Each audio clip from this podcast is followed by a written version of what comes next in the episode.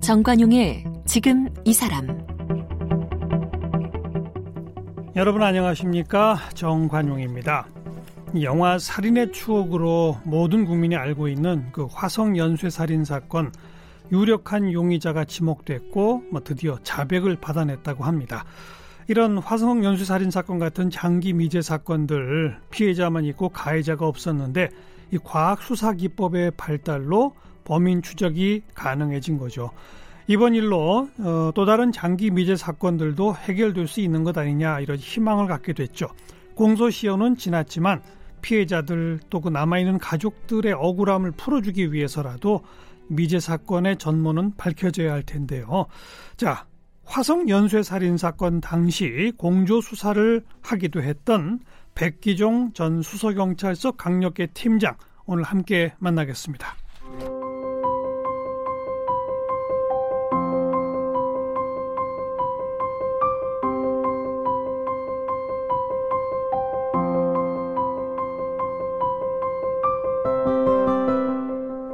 백기종 씨는 아버지 사업체가 사기를 당해 무너지는 것을 보면서 경찰이 되기로 결심했습니다. 국립경찰전문학교를 졸업한 이후 경북지방경찰청과 서울지방경찰청에서 근무를 했고 관악경찰서 형사계 근무를 시작으로 강력계 형사의 길로 들어섰습니다. 영화 그놈 목소리의 모티브가 된 이형호 군 유괴 사건, 매니저 배병수 살인 사건, 지존파 사건, 화성 연쇄 살인 사건, 국내 주요 조직폭력배 세력 중 하나였던 OB파 두목 습격 사건 등을 공조 수사했습니다. 강남 경찰서에서 조폭 반장으로 근무할 때는 전국 조직폭력배 검거 1위를 기록하기도 했습니다. 형사범죄학회 연구위원, 사회범죄연구소 연구위원, 경찰대와 콩코디아 국제대 외래교수로 활동했으며 대한공인탐정연구원장을 지냈습니다. 2012년에 대한민국 옥조군정훈장을 받았습니다. 네, 전 수서경찰서 강력계 팀장 지내셨죠? 백기종 씨, 어서 오십시오. 네, 안녕하십니까? 네, 그 화성 연쇄 살인 사건 공조 수사를 하신 적이 있다고요? 네네. 어디 네. 계실 때였어요? 제가 서초 경찰서 근무할 때입니다. 아니 근데 경기도 화성인데 왜 서초소에 계신데 공조 수사를 했어요? 아, 그 당시 이제 경기도 화성에서 연쇄 그 성폭행 살인 사건이 났잖아요. 그래서 서울과 수도권 등에 사실은 4만여 명의 수사 대상자가 선정이 됐었거든요. 수사 대상자로 그렇죠. 4만여 명. 네, 그래서 오. 이제 각 연고나 지역별로 지리감이 있는 이런 그 대상자들에 대해서 음. 경찰서별로 배당을 해가지고 예. 수사를 했었습니다. 수사 대상자 예를 들면 뭐 그런 성폭행 전과자 뭐 이런 사람들이 될 수 있나요? 그렇죠. 그러니까 이제 거죠? 성범죄 어. 전력자나 그다음에 그 살인 사건에 연루가 될 가능성이 있는 사람이라든가 음. 그다음에 동일 수법 전과자라든가 예, 예. 이런 사람들이 무려 4만여 명이 됐었기 아. 때문에 그 경기도에 있는 화성 연쇄 사건 연쇄 살인 사건 수사 본부에서만 감당이 안 됐던 네, 거라 네. 각 서울과 수도권 경찰서에 배당을 해서 음. 공조 수사를 했던 것이죠. 그럼 서초소 계실 때 서초소 관할에 주소지가 있는 그렇죠. 대상자만 한 거예요? 어떻게 한 거예요? 이제 서초 경찰서 관할에 주소지가 있거나 지리감이 어. 있거나 또 연고자가 있거나 지리감이라는 게 뭐예요? 지리감이란 뭐냐면 그 사람이 어떤 사업을 하거나 많이 왕래를 했거나 아. 그다음에 그쪽에 친인척이나 가족이 산다라거나 예. 그래서 이제 왕래를 할 수 있는 어, 대상자였기 때문에 예, 뭐 굉장히 많은 그 인력이 필요로 하는 사건이라서 음. 그래서 이제 서울과 수도권 경찰서에 이렇게 배당을 해서 네. 대상자들을 수사를 했던 그게 것이죠. 몇 년도입니까 그러니까? 그게 이제 제가 수사를 할 때는 90년도, 91년도입니다. 어, 그런데 지금 이제 뒤늦게 알려지고 난 사실입니다만은 어, 지금 이제 유력한 용의자로 아직은 유력한 용의자로밖에 말할 수가 없죠. 뭐 본인이 자백을 했기 때문에 범인이라고 확실하게 말씀을 하셔도 상관이 없습니다. 상관없을까요? 네네. 어, 그 범인 이춘재 네, 이춘재. 94년에 이 처제 살인으로 이제 잡혀서 네. 그때부터 복역하고 있잖아요. 그렇습니다. 근데 그 94년 그 당시에 또 화성 쪽하고 공조가 될 뻔했다면서요. 이제 사실은 94년 1월 달에 네. 그 20세 된 처제, 그러니까 본인의 부인이 가출을 했습니다. 청주가 이제 고향인 부인인데 음. 이 부인이 사실은 실제로 생계 유지를 했었고 그 당시 이춘재가 이제 그 부인이 벌어들이는 돈으로 이 두 살 된 아이와 함께 이제 생활을 했었죠. 예. 근데 가정 폭력이라든가 이런 게 심해서 결국 부인이 가출을 합니다. 음. 그런데 부인과 이제 어떤 메시지를 주고받냐면 앞으로 굉장히 안 좋은 일이 생겨날 것이다라는 어. 경고를 해요. 어허. 그렇게 돼서 그런 대화가 오고 간 지 불과 한 달이 안 된 상태에서 20세 먹은 처제가 청주에 살고 있었어요. 음. 그런데 그 처제에게 이 빵 굽는 토스트기를 주겠다라고 어. 해서 유인을 합니다. 어. 결국은 어, 자기가 살고 있는 집에서 처제를 미리서 준비한 어, 수면제, 약물을 먹이고 예. 이제 어떤 성폭행 시도를 하려고 하는데 아마 수면제가 미처 퍼지기 전에 처제가 눈치를 채고 도망을 가려고 하니까 음. 둔기로 이제 가격을 해서 음. 결국은 성폭행을 하고 살해해서 1km 떨어진 철물점 야직장으로 유기를 한 그런 끔찍한 범행을 했었는데 그때는 바로 잡혔어요? 그렇습니다. 이제 어. 이게 수사를 시작을 해가지고 결국 이거 잡힌 것도 굉장히 그 수사를 잘했었어요 그 당시. 그러니까 그 집에서 실종이 됐잖아요. 네. 그런데 거기에서 살해된 걸 어떻게 명확하게 확인했냐면 혈흔 검사라는 게 있잖아요. 음. 요즘은 DNA가 발달했지만 그 당시에는 혈흔 검사는 할 수 있었습니다. 예, 예. 그래서 혈흔 검사를 했는데 바로 그 집에 냉장고를 받치고 있는 장판지 조각에서 그 처제의 혈흔이 동일한 혈흔이 발견이 돼서 결국 범인으로 특정이 돼가지고 어. 이제 구속 기소를 했는데 대법원에서 1심과 2심에서는 사형이 됐었다가 대법원에서 일, 일단 감형이 됩니다. 어떻게 감형이 되냐면 계획적인 살인으로 보기 어렵다라는 음. 측면. 그래서 고법에 파기환송해가지고 결국은 무기징역으로 무기징역. 감형이 돼서 지금 네. 25년째 아, 수감 생활을 하고 있는 사람이죠. 네, 제가 이제 질문 드린 거는 바로 그 94년 체포됐을 때도 어, 성폭행, 살인 뭐 이런 거기 때문에 네. 혹시 화성 살인하고 무슨 관련이 없나? 네, 이제 그런 말씀을 예. 질문하셨는데 예. 그 당시에 화성에 있는 이춘재 집으로 청주 경찰서 형사들이 이제 그 갔었어요. 네. 현장 그 수색을 하고 예, 예. 이제 그런 부분에 갔는데 이걸 그 경기도 화성 연쇄 사건 수사 본부에서 이제 알고 음. 공조를 좀 요청을 했는데 아마 그 당시 살인 사건을 수사를 하면서 우리가 신병에 대해서 수사 본부까지 데려다 줄 수가 없다. 그러니까 당신들이 와서 신병을 인도에 가서 수사를 해라. 뭐 이런 식으로 얘기를 이제 했다는 그 관계자 증언이 나왔는데 어. 사실은 이 부분이 상당히 세월이 흘렀기 때문에 명확한 그런 그렇군요. 건 아닐 수도 있지만 그 당시 수사 관계자들의 어렴풋한 기억일 수밖에 네 그렇습니다. 없다? 이제 기자가 아. 결국은 이 팩트 체크를 해서 보도를 음. 한 걸로 저는 알고 있습니다. 그래서 하순균 그 당시 그 강력 팀장이 이제 선배 되시는데 그분에게 물어봤는데 기억은 못 하시더라고요. 왜냐하면 워낙 많은 인력이 있었기 때문에 아마 음. 일일이 음. 기억은 못 하시겠지만 그러나 기자가 직접 관계자에게 이 증언을 들었기 때문에 이건 허위 보도는 아닌 걸로 제가 판단을 했는데 그 당시 관할도 틀리고 또 집안에서 처제를 유인해서 살해한 그런 범행이기 때문에 화성 쪽 화성 연쇄 살인 사건하고는 좀, 좀 수법이 틀리다. 어. 이런 개념에서 아마 예, 예. 긴밀한 공조 수사가 연결이 되지 않았지 않나 그런 네. 생각이 듭니다. 이번에 어, 이춘재가 이제 범인으로 지목되고 자백까지 끌어내게 된 결정적 동의는 DNA 분석이잖아요. 네.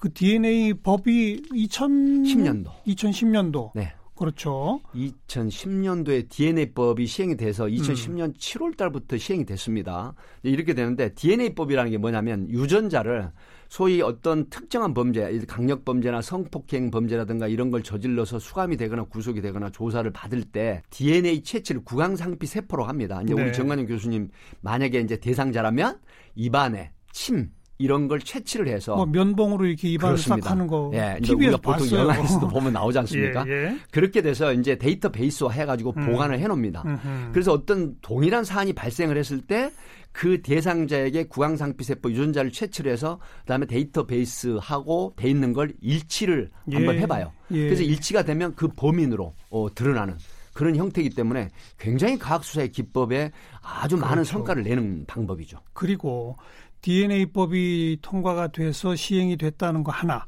그 다음에 장기 미제 사건으로 분류된 거를 다시 들여다보기 시작하면서 네네. 그러면서 화성 연쇄 살인 사건의 증거 물품으로 갖고 있던 것들을 네. 과학수사연구소에 DNA 분석을 의뢰한 게 금년 초라는 거 아닙니까? 네, 그렇습니다. 이제 사실은 95년도에 그 대구의 태환이법 사건이 있습니다. 태환이법이 결국 단초가 된 사건이 6세 아이를 황산 테러를 음. 불쌍의 남자가 합니다. 그래서 결국 49일 만에 병원 화상 치료를 하다가 사망을 하게 된 네, 사건인데 네.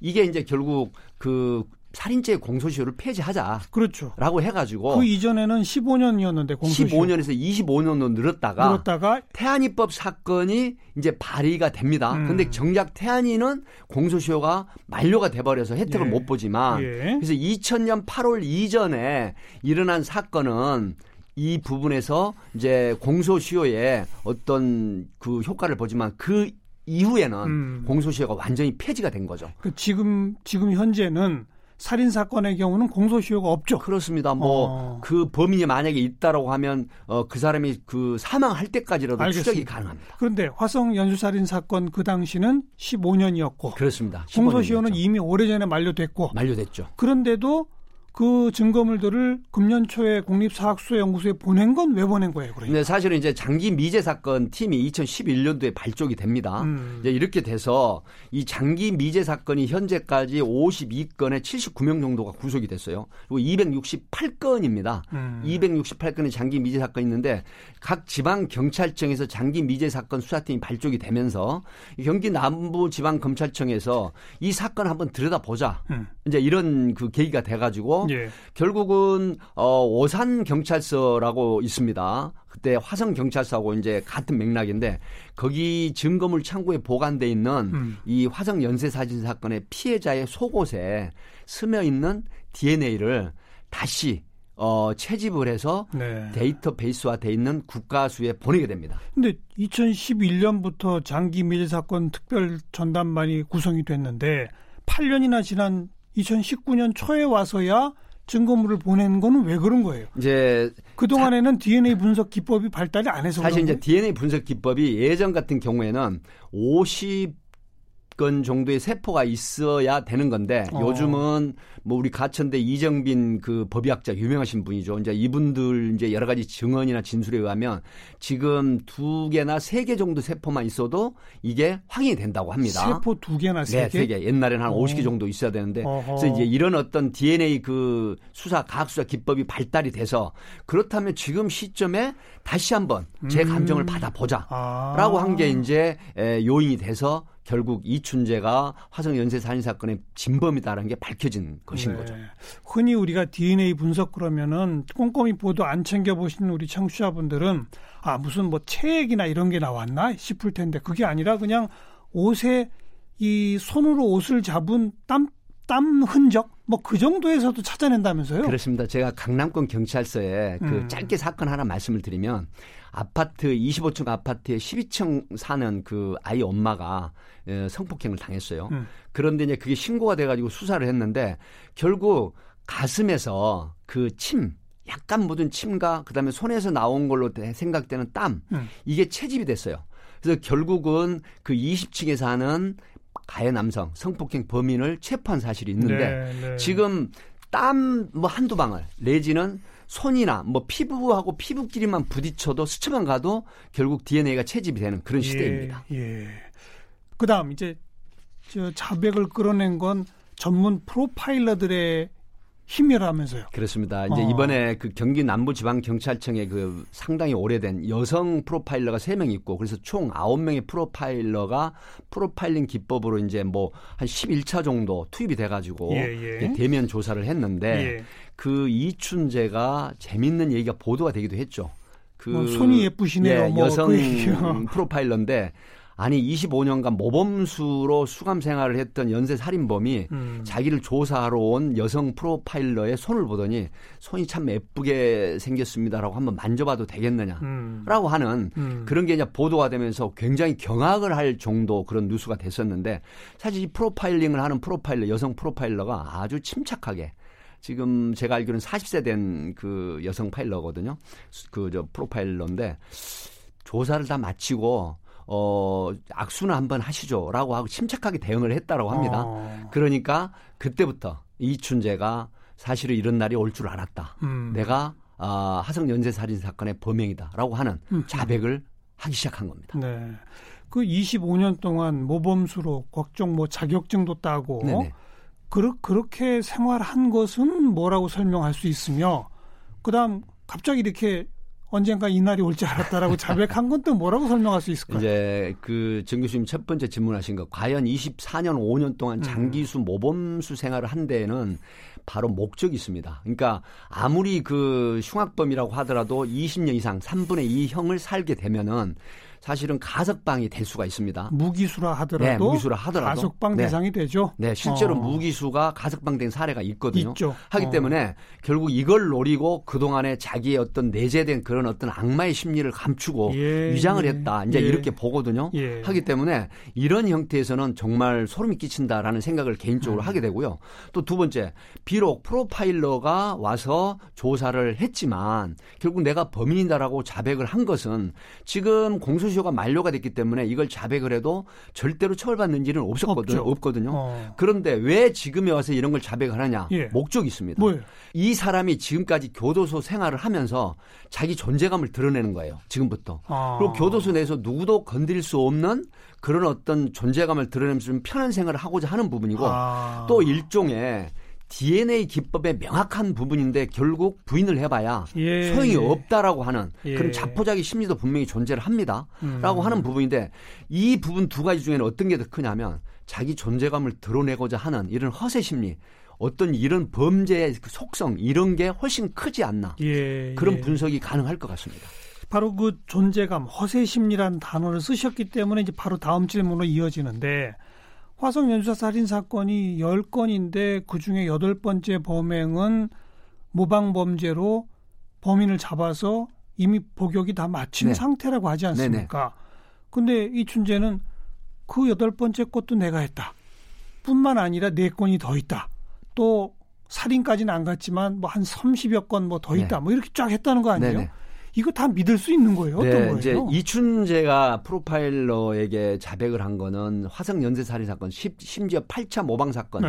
범인이라고 지정된 그, 그 소위 말하면 그 피해자의 오빠의 친구였죠. 장애인이었는데 음. 음. 이제 뭐 금속 관련한 공장에서 일하는 분이었거든요. 근데 이분이 범인으로 인정이 돼 가지고 자백까지 했다라고 했고 그때 동의 방사성이라고 해서 사실 채모에서 국립과학수사 연구소에 보냈는데 그 채모가 현장에서 발견된 게 동의인으로 일치가 돼 가지고 예, 예. 결국은 이제 그걸로 범인으로 확정이 돼서 20년형을 살고 예. 출소를 하셨어요. 예, 예. 근데 이 부분까지 내가 범인이다고 하는 부분은 100% 예. 신뢰가 안 가는 부분입니다. 안 간다. 왜 그러냐면 어. 지금 본인이 14건의 이 살인 사건, 33건 정도의 그 성범죄나 성추행 미수 사건, 예. 이런 부분을 모두 어, 했다고 하는 부분은 사실 여러 가지 그 분석을 해봐야 되겠지만 모두 믿을 수가 없다. 음. 왜 그러냐면 예전에 강호순, 유영철 이런 사람들도 사실은 어, 다른 연쇄 살인범이 저지른 범죄를 내가 했다라고 했는데 나중에 또 실제 그 사람이 하지 않은 걸로 밝혀진 사례도 실제 있습니다. 아, 과거에 강호순, 유영철도 그랬어요. 그런 사례가 있거든요. 오. 이러기 때문에 과연 이 춘재가 이 모든 사건에 내가 모두 범행이다라고 하는 부분은 이 수사에 혼선을 주기 위한 분명히 목적도 있을 가능성이 있어요. 음. 그리고 그 당시 저도 수사를 오래 해봤지만은 경찰이 수사를 온종일 하고 시간이 가면서도 본인을 체포하지 못하잖아요. 그럼 무슨 생각을 할까요? 조롱 섞인 어떤 얕잡아 보는 생각이 음, 들거든요. 음. 그런 부분이 있기 때문에 지금 11차 조사를 하면서도 많은 어떤 그 인력과 시간을 할애하면서 본인에 대한 조사를 하는데 여기에 대한 반감도 분명히 있을 거예요. 네, 그러기 네. 때문에 그래? 내가 30건이 넘는 성추행, 성폭행 사건, 음. 그다음에 14건의 살인 사건을 했다. 그리고 이미 범인이 체포가 돼 가지고 징역형을 받아서 수감돼 가지고 나왔음에도 불구하고 그 사건 내가 했다라고 하면 거기에 투입되는 경찰관 수사 인력은 얼마나 많은 고생을 하고 인력과 시간이 네, 들어갈까요? 네, 네. 이런 어떤 조롱하는 또 소위 말하면 혼선을 주는 목적도 분명히 범죄인의 심리로 어. 작용을 어. 하는 것이다. 근데 상황이 상황이 이렇게 되다 보니까 그 여덟 번째 사건 범인으로 20년 복역한 사람의 지인 이런 사람들이 우리 면회 가 보면은 자기 억울하다고 했었다. 네. 뭐 이제 이런 또 증언들이 나오지 네, 않습니까? 네. 이제 사실은 그, 그 분이 원주 교도소 수감 중일 때 가까운 지인이 면회를 갔는데 자, 내 성격상 내가 과연 살인을 할 사람이냐. 음. 나는 하지 않았다, 억울하다라고 이렇게 토로를 했다고 합니다. 그럼에도 불구하고 지금 이분만을 두고 얘기를 하는 게 아니라 제가 많은 강력 사건을 수백 건 해봤습니다. 그런데 정작 구속이 돼서 수감생을 하면 지인이 면회 오거나 가족이 면회 오면 대다시 난 억울하다. 아. 누명을 썼다라고 아. 하는 부분이 상당수 포함이 돼 있어요. 어. 하기 때문에 결국 이분이 억울한 면도 배제를 못 하겠습니다. 하지만 죄를 짓고 수감이 된 사람들이 어떤 1심이나 2심, 3심을 거치고 경찰, 그다음에 검사, 판사, 예. 변호사 모두 거치잖아요. 예. 그런데 억울하다 누명 썼다고 하는 부분이 상당수 있기 때문에 음. 이 부분에 대한 거는 좀 심도 있는 수사가 필요하다. 이렇게 봅니다. 아무튼 지금 그 8차 사건에 대해서는 아직 잘 정확히 뭐라고 판단하기 어렵네요. 그렇습니다. 음. 네. 그런데 뭐 그걸 빼더라도 뭐 그 열 몇 건또 30몇 건 이춘재도 사이코패스 맞나요? 사실은 이춘재가 지금 명확한 조사는 아직 안 했는데 음. 사이코패스나 소시오패스의 기질이 분명히 존재한다라고 봅니다. 사이코패스랑 소시오패스가 달라요? 예. 이제 사실은 이 소시오패스는 어떤 거냐면 쉽게 말씀드리면 음. 자기가 악마인 걸 압니다. 알아요. 어떤 범죄행위라면서 악마라는 걸 알아요. 어. 그런데 이 상대방의 어떤 공감을 하는 공감 능력이 전혀 없어요. 음. 그러니까 일종의 피해자는 자기가 한번 써버리고 어 버려버리는 소모품으로 생각을 네, 하는 거예요. 네, 그러니까 네. 내가 어떤 흉기를 가지고 상대방을 공격했는데 그 사람이 극심한 고통을 호소하고 표정을 짓고 고통스러운 모습을 보는데 공감 능력이 전혀 없는 전혀 거죠. 없는 거죠. 네, 어. 그런 거예요. 근데 이제 사이코패스는 뭐냐? 소시오패스는 이런 형태인데 사이코패스는 자기가 악마적 행위를 하는데도 악마의 행위를 하는 자체를 몰라요. 아. 쉽게 말씀드리면. 어. 그렇기 때문에 사실은 이 사이코패스나 소시오패스가 지금 100% 정확하게 확립된 건 없어요. 음. 그럼에도 불구하고 제가 왜 이런 어 알기 쉬운 표현을 드리냐면 복잡하거든요. 예, 그러니까 예. 소시오패스는 사이 상대방의 어떤 아픔이나 슬픈 고통을 어느 정도는 인지를 합니다. 음. 그리고 이게 범행다라는 걸 알지만 음. 그러나 거기에 대한 공감을 전혀 못하고 음. 음. 그리고 굉장히 분노가 격렬하게 일어나면서 충동적 범죄를 한다라는 거죠. 음. 그런 측면이 있는데 사이코패스 같은 경우에는 통상적으로 3.5% 정도 예를 들어서 고위 회사에서 임원이 됐을 때 35, 3.5% 정도가 사이코패스 기질이 있다라고 하는 조사 보고서도 있는데 음. 일반적으로 소시오패스 같은 경우에는 그 캐나다에서 연구한 거에 의하면 약 4% 정도가 소시오패스 기질이 있다라고 하는 음. 그런 어떤 연구 보고도 있죠. 음.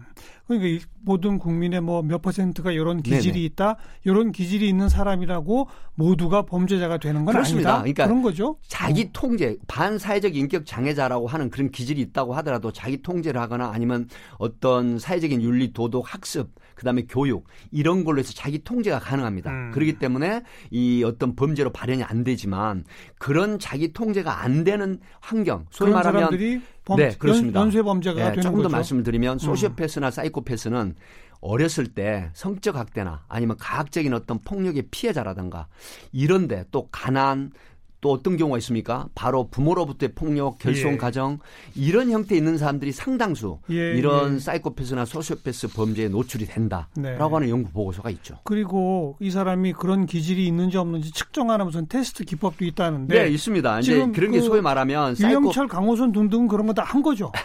예, 다 했습니다. 어. 사실 유영철 같은 경우에는 무려 그 3, 40점 만점이거든요. 어.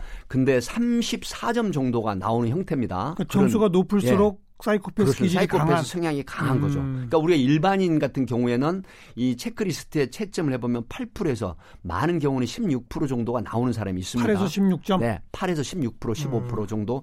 근데 보통 20점이 넘어가는 형태면 사이코패스나 소시오패스 기질이 발현이 되면서 범죄에 이르른다 예. 하는 그런 부분이 있는데 어 사실은 이런 형태가 하나 있는데 특히 우리가 이제 재밌는 얘기가 있죠. 화이트 칼라 사이코패스라는 게 있어요. 네, 소위 네. 말하면 어, 우리가 일반적으로 겉으로 표시는 안 나지만 내재된 기질이 화이트 칼라 소시오패스나 사이코패스 기질이 있는데 음. 세, 사례를 들면 이런 거 있죠. 평상시에는 굉장히, 굉장히 점잖고 젠틀을 합니다.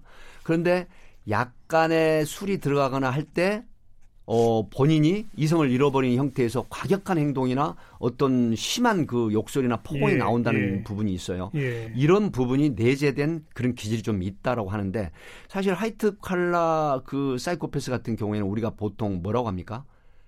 양복을 입은 뱀이다라고 음. 하는 그런 음. 얘기가 있습니다. 네, 네. 이런 부분인데 사실 이런 부분들은 제가 앞에서 말씀드렸지만 어떤 교육 영양, 환경, 그다음에 자기 통제력이 있는 사람들은 발현이 안 되지만 예, 가끔 나타나는 경우가 있죠. 근데 그 아직 테스트를 안 했지만 이춘재도 그 범행 경력이나 이런 등등으로 봐서는 사이코패스라고 보여지죠. 저는 그 개인적으로 보면 분명히 사이코패스 기질이 있다라고 음. 봅니다. 왜 그러냐면 지금 모든 범죄를 저지르면서 굉장히 지능적인 그런 범죄 형태를 했단 말이죠. 예, 예. 그래서 사이코패스가 사실은 지능적 사기범들이 꽤 많습니다. 음. 그럼 이런 거라고 볼 때 제가 전문가는 아니지만 경험칙상으로 보면 음. 사이코패스 기질이 있다. 왜 그러냐?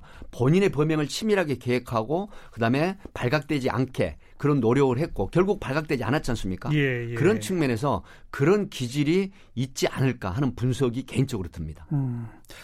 대한민국의 뭐 3대 미제 사건 보통 이렇게 부른 게 화성 연수 살인 사건이 그렇습니다. 있고 개구리 소년 네네. 그다음에 그 근원 목소리 영화로 네, 이영호, 이영호 군 네, 유괴 사건 요세 네. 가지인데 네. 나머지 둘 개구리 소년하고 그 근원 목소리 사건 네.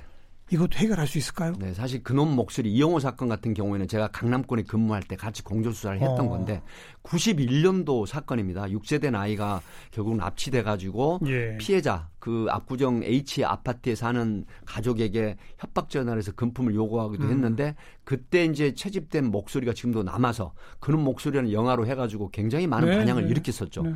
근데 지금 이 부분이 과연 수사가 개시되는 어떤 단서가 그 성문 분석을 한 목소리만 가지고 과연 체포가 될까? 워낙 어. 오래된 그 사건이기 때문에 그럼에도 불구하고 지금까지 만약에 두 가지 측면을 말씀을 드립니다. 하나는 뭐냐?